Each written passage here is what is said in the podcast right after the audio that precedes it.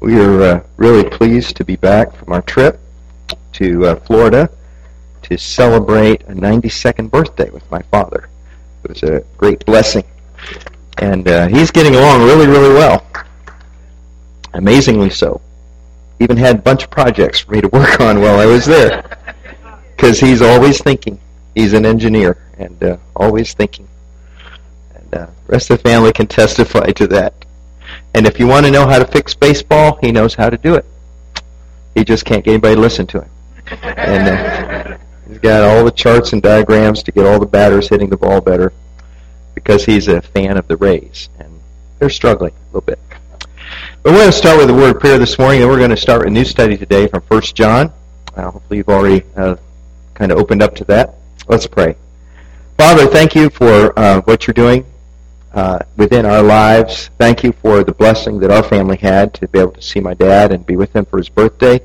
Thank you for uh, being with Prosper as he uh, preached the message last week and reminded the congregation the commission that you gave us to preach the gospel and to make disciples everywhere and continue discipling those people in your word and in your ways.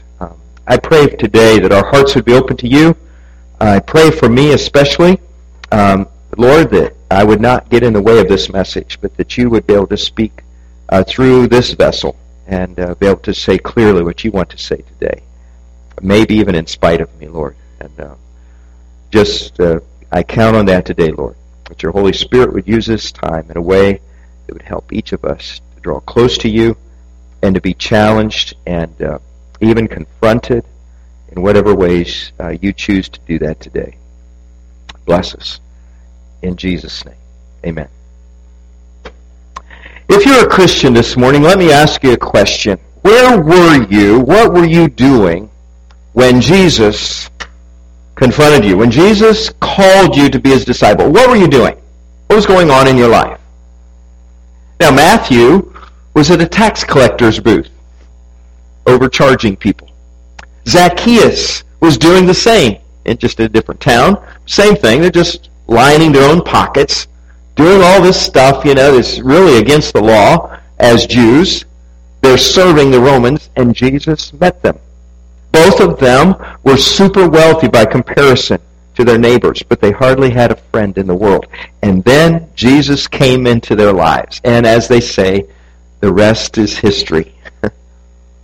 Next thing you know, Zacchaeus was returning four times what he took from the people whom he had robbed. Next thing you know, Matthew's following Jesus across the Judean hillside. Next thing you know, what happened to you when you met Jesus? How did it change your life? Did he ask more of you than perhaps you ever asked of yourself? Did he challenge you in some of the things that have become your habits and poor behavior. That's what he usually does. He usually is kind of confrontational, but yet very loving, and always seems like he knows what's best for us. Did you know that this is what he wants to do in everybody's life? Did you know that every person you've ever met, every person in your family, every person that you work with, every person you go to school with, every person in your block, maybe an apartment complex you're living in, every single person, that's what he wants to do in their life. And that's why he's made us his witnesses. Because while we're spread all over the community, his witness is being spread. We are to be his witnesses to our families, to our friends, to our towns, to our world. And we are to bear witness to what Jesus has done in our lives. We are to tell his story. We are to show his love to everyone. Red and yellow, black and white, as the kids sing in their little Bible song. I mean, everybody is on Jesus' list, his list of invitation. Male and female, young and old, atheists, agnostics, Bible believers, athletes, nerds, straight and gay, executives, blue collars, pillars and prostitutes, and moms and drug addicts, Everybody's on Jesus' list, aren't they? There's no exceptions. And he wants them all to come home. And so what stands between that happening and them coming home is often us. We are the witnesses. And so this morning we're going to begin a new study of the letters of John, and I want to kind of take a particular angle to this study. And you'll see in the title there that we are witnesses in the world. This is a very big word, this word witness, for John, both in his gospel and in these letters. And so, kind of spinning off of that, I want us to think through this letter together over the next few weeks. John was the youngest of Jesus' twelve disciples. He was the younger brother of James. They were both sons of Zebedee, a Jewish fisherman. Can anyone tell me the nickname that Jesus gave these two brothers? Sons of thunder. Why is that? I had a hot temper. You know? Any of you have a hot temper? Anybody willing to admit it? Am I going to make you mad if I ask you to raise your hand? yeah. These, these are hot-headed guys. And so he named, nicknames the Sons of Thunder. And they were fishermen, but they became disciples, short order. Um, John also wrote one of our four Gospels, as I mentioned, and also the book of Revelation of Jesus Christ. It's the last book of the Bible. And in his Gospel about Jesus, John gives himself a nickname, doesn't he? What does he call himself in that Gospel? Anybody know? The disciple that Jesus loved. The one that Jesus loved. He felt this love. I, I, imagine all of them could have said the same thing, but John's writing and he says, I'm the one he loved. you ever feel that way? You, know, you ever feel the love of God so powerfully in your life? I hope you do, because it's there. He's offering it to you today. Well, John had grown up. He had served Jesus for about 60 years of his life now. He'd been a very young man when he came to Christ, but now he's a very old man. He's probably approaching 90 years old. He's the last of the apostles still alive. Everyone else, he keeps hearing these stories. Yeah, he was beheaded. He was crucified. You know, he, he was this or that. And they've all died in one way or another. And John is left. And now he's exiled to an island called Patmos out in the Mediterranean. And he's kept out there from doing what he would normally like to do. He'd love to be visiting churches. He'd love to be starting churches. He'd love to be telling people about the Lord and he's left in exile there, and so he writes, and he writes, and he writes. The Gospel of John, the letters of John, the book of Revelation, after he receives the revelation from the Holy Spirit. He wrote these letters, 1st, 2nd, and 3rd John, late in life. Late in the first century AD, maybe 89, 90 AD. And why did he write these letters? What was his purpose? What was on his heart? What was on his mind as he was writing? He wrote them because he saw problems in the churches that he knew directly about. Person's personal awareness of churches that are, that are leaving the path, that are struggling with their witness. Some had actually abandoned the gospel of Jesus Christ, and he wanted to get them back to the truth, back to the mission that they had been called to. He wrote them because he was a witness of the good news that is in Christ. He wrote them because they were a witness of the good news that was in Christ. But they were failing to impact their world with this gospel message, with this good news. Do you think there might be something he could say to the church today where we have failed many times to impact our world for Christ as we are supposed to? We too are witnesses to the word of life, Jesus, the Son of God. But how can we testify to our faith in Jesus in such a sin-sick, messed up world as we live in? All you have to do is turn on the news. All you have to do is uh, look for a few seconds at the internet and see what's going on in the world and listen to the radio. What difference can our testimony make in such a world? What must we say? How should we say it? And that's why I felt led for us to go into this study this fall. First, second, and third John. Now, witness is a common emphasis in the Gospel of John and also the letters of John. The term witness is used nine times in this short little letter, First John, just alone. And John wrote his Gospel in order to give everyone that read it an opportunity to believe in Jesus, to be saved from their sins through faith in Jesus. In John 20, 30 and 31, some of you kind of know these verses. John declares his reason for why he wrote the Gospel of John. He said, Jesus performed many other signs in the presence of many disciples, which are not recorded in this book. But these are written that you may believe that Jesus is the Messiah, the Son of God, and that by believing you may have life in his name. And now, almost 60 years after he became Jesus' disciple, John is still bearing witness to the only Savior of the world. Do you really believe that this morning? That there is only one Savior? You know, there are people that are waffling on this. There are Christians that are saying, no, there may be other paths. There may be other ways. This may not be the only way. But the Bible declares emphatically Jesus is the only way of salvation. And we need to come to terms with that. We need to come to the confidence in our own belief system that Jesus is the only way for people to be saved today. And if we don't believe that, that's where I want you to begin. That's where I want you to think this through. Don't buy all this other stuff that's floating around today that says many paths will all get you there. As long as you're sincere, it doesn't matter. John is absolutely convinced in his writing there is one way. And he was there the night that Jesus said, I am the way, the truth, and the life. No one comes to the Father but through me. He heard that right from the Lord's mouth himself. So let's read together the opening words of John's first letter, only the first four verses of 1 John.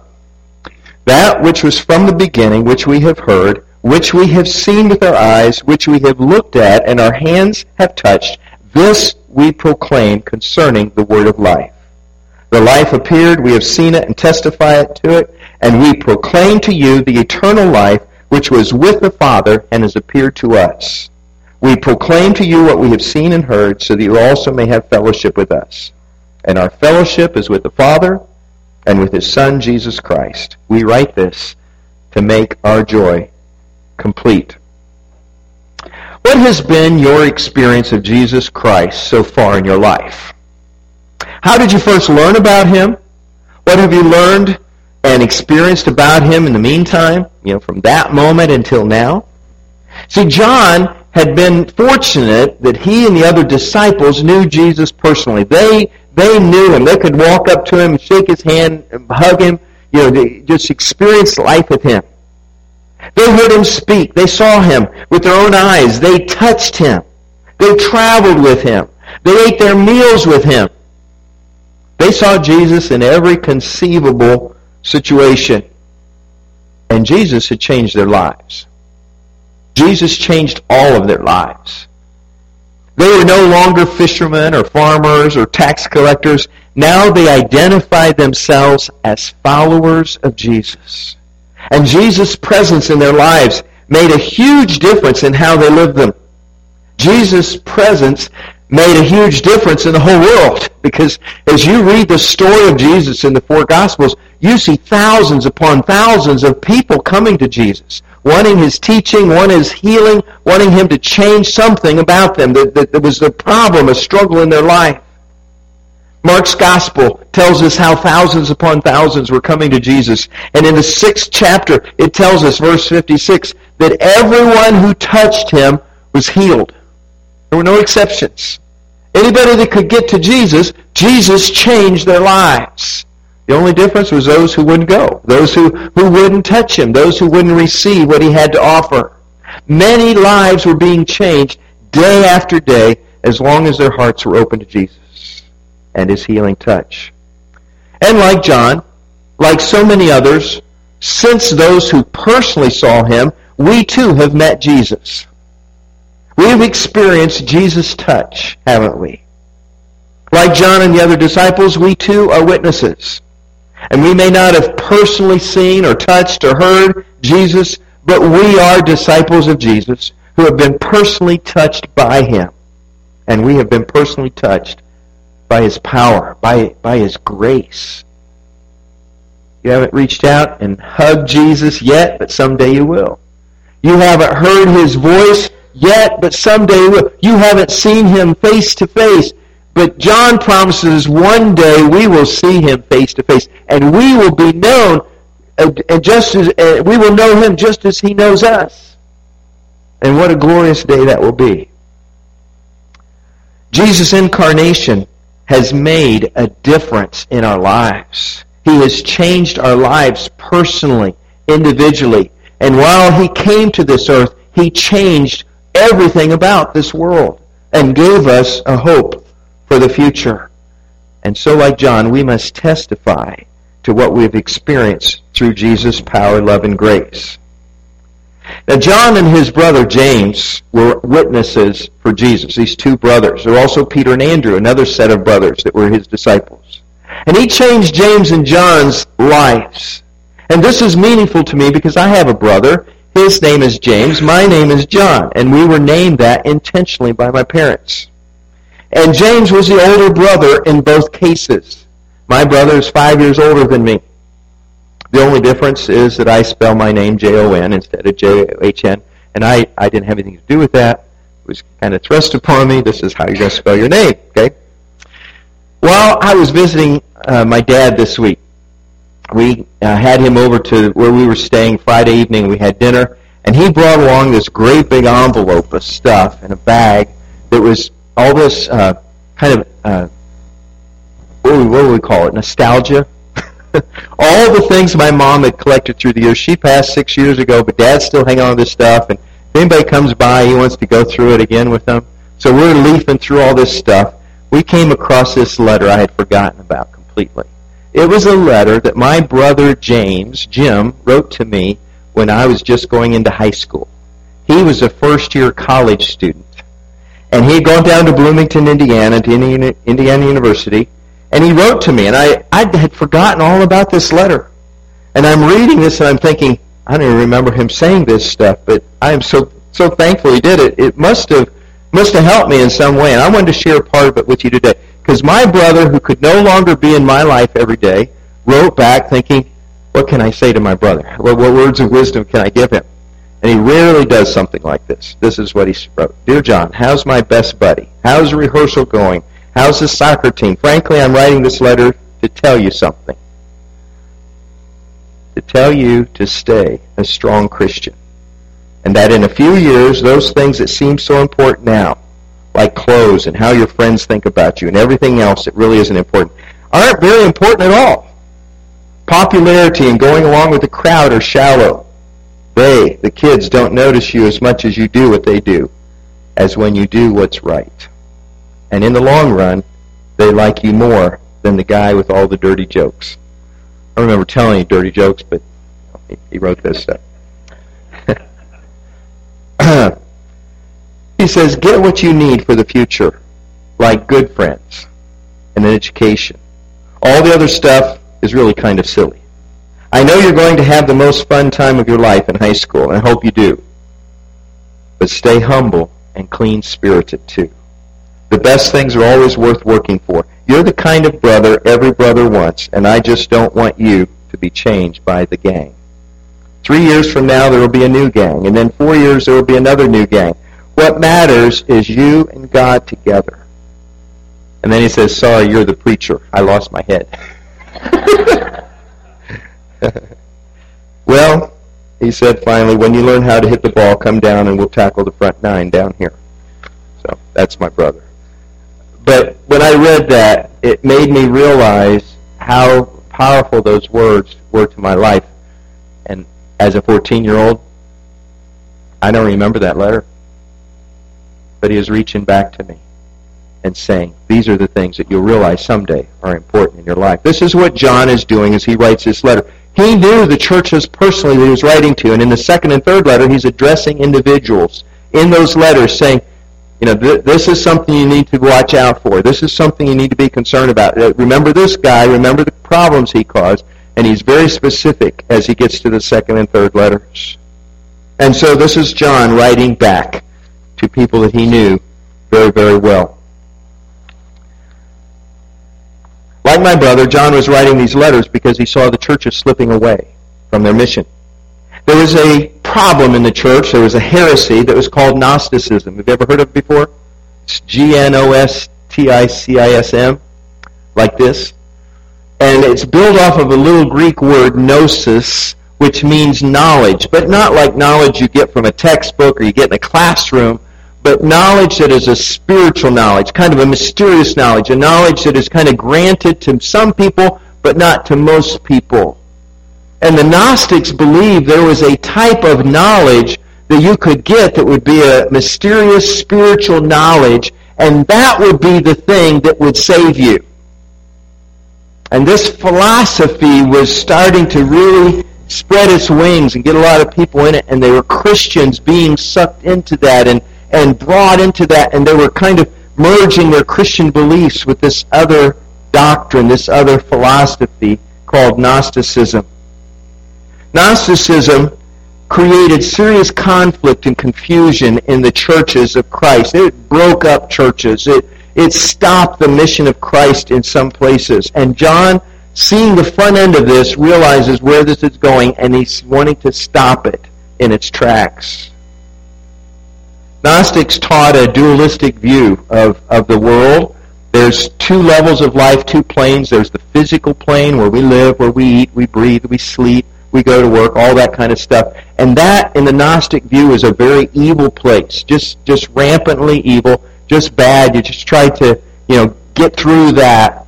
But above that was this spiritual plane of, of goodness and truth and righteousness. And the Gnostic would strive to get this knowledge and, and move you know, in his mind and in his, his uh, spirit into this other realm but because of this dualistic way of looking at it, some of them said, doesn't matter what you do down here. You live any way you want because it doesn't affect your spirit. So they would be very, very sensual, uh, you know, very involved in, in immoral things and say it doesn't matter because my mind is still pure. What, what a crazy thing. No wonder people buy that. No wonder people would go for that. You could sell that, couldn't you? And they did. And others said, well, because everything evil is down here in the physical, let's avoid all that. Let's do as little as we have to. There, we don't want to even touch that. We don't want to be part of that because it's so bad. Let's just live up here above all of that stuff. And so they just kind of separated themselves from society, and they live out kind of like a monk somewhere, you know, and not be part of that.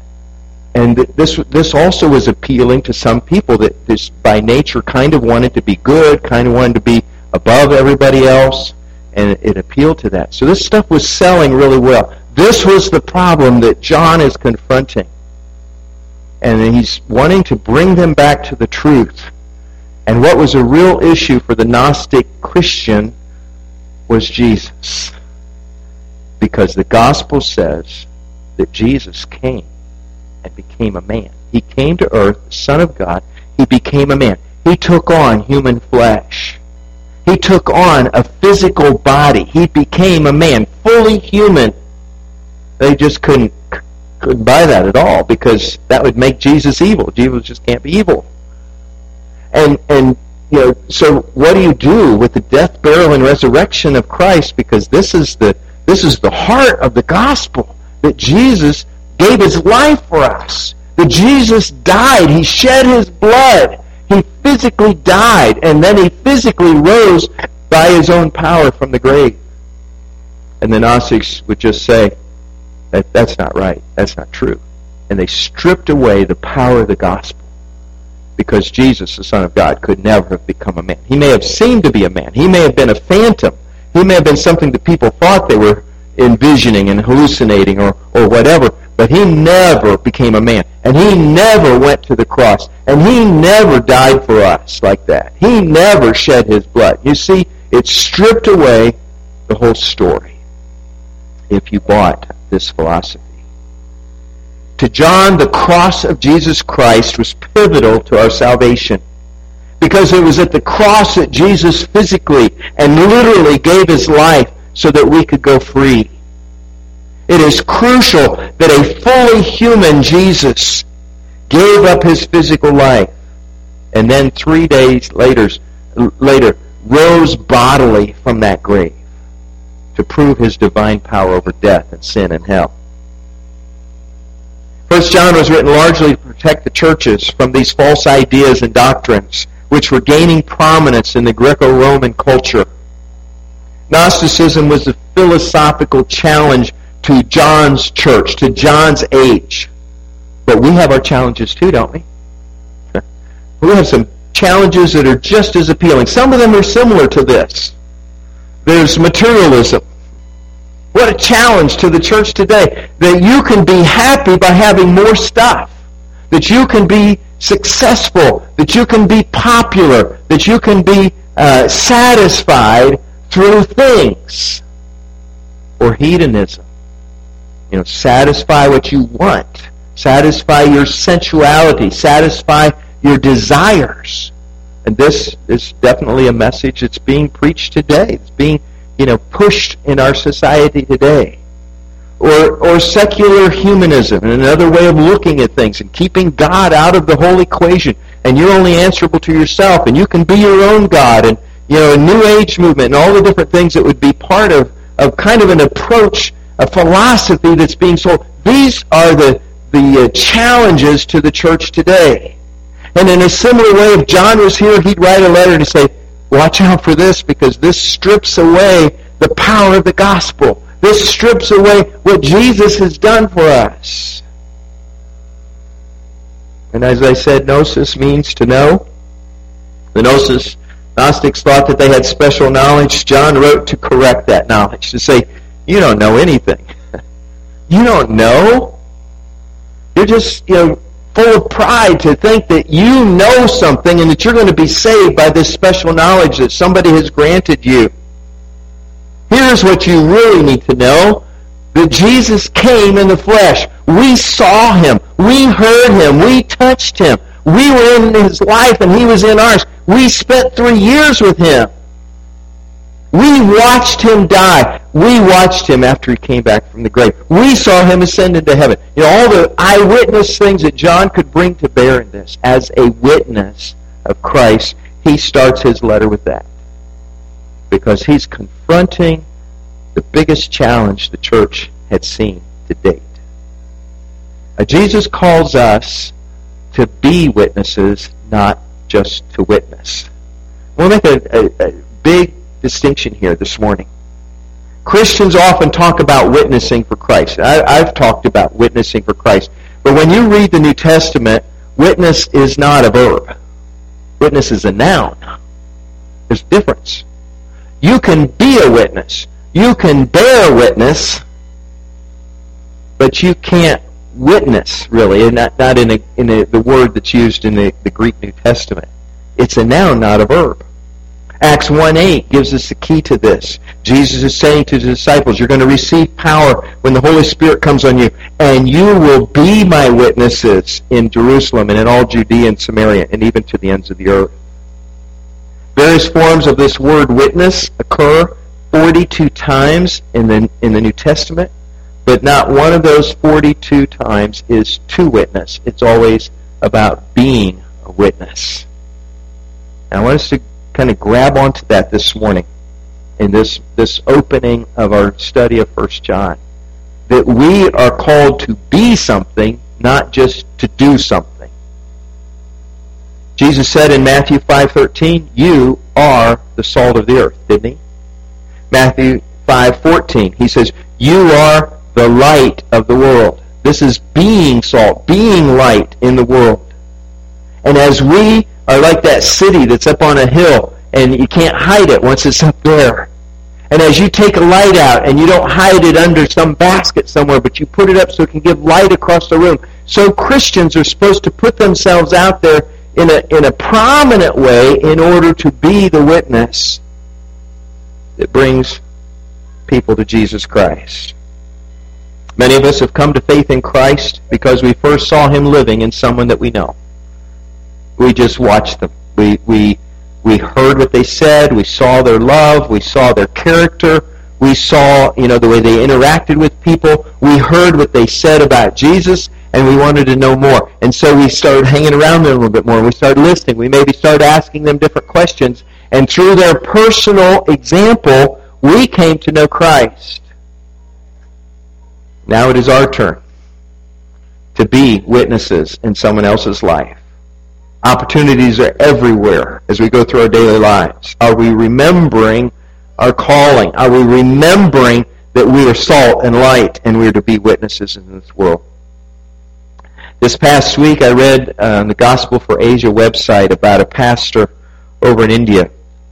And uh, he was a young man. He was asking God to show him where to serve, where to, to do something for him. And God kept impressing upon him the worst part of, of the world that he knew about. It was a, a slum area. Uh, there were children just running through this kind of a garbage heap trying to get something to eat. They had nobody taking care of them. Says it was an awful place. You didn't even want to walk through this place. It was so bad. And there were people living there. And God kept saying, that's where I want you to be a witness. And uh, Pastor Nitya is his name. And Pastor Nitya kept saying, God, you know, there are other places. other places than that. People need you everywhere. Now, this is, this is where you need to go. And he ended up moving next door to this slum. And he goes in there every day. And he serves the needs of the people there, the children there, the adults have nowhere else to go. There's disease, there's all kinds of problems in that area, of course. People are living in extreme poverty and filth and, and all the social tension that goes along with that. Nobody wants them. They're the untouchables, all of that. But he has a heart to show God's love to the children living there and uh, rescuing them even from the abuse that's going on in their lives. To some, he says, these children are worthless. But to me, they're God's creation. And so I share Jesus with them. John was a witness for Jesus to his world. He had experienced Jesus' power and love firsthand, and he wanted others to experience what he had experienced in Jesus. We are not eyewitnesses like John, but we are witnesses to what Jesus has done in our lives, in yours and mine. You don't have to tell somebody else's story, but you're supposed to tell your story. You can't uh, say I'm an eyewitness, but you can say this is what Jesus did for me. This is what he did to change my life. This is how my life has become better. And this is the hope. This is the confidence I have in him now, even for eternity. God is counting on us to be his light in this dark world, to be his love in this hateful, lost world. And it's up to us whether we will do that. Now, I want to pray for me. I want to pray for you this morning as we close. As we start this study together, uh, that we will understand specifically, personally, what God wants us to do. It's not about just New Hope Church, not about the churches of this area. It's about you or me.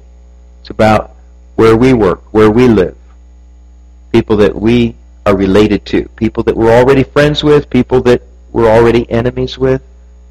I don't know. I don't know where God's going to send you, but I hope you'll be seeking and praying and asking God. And maybe God will give you a vision like Pastor Nitya. Maybe God will give you a vision like John. Maybe be some other vision of what he wants you to do. But let me pray for all of us now as we close. Father, I thank you that you are a God who loves. You love every man, woman, and child. You love every person no matter how unlovely and unlovable they may be to us.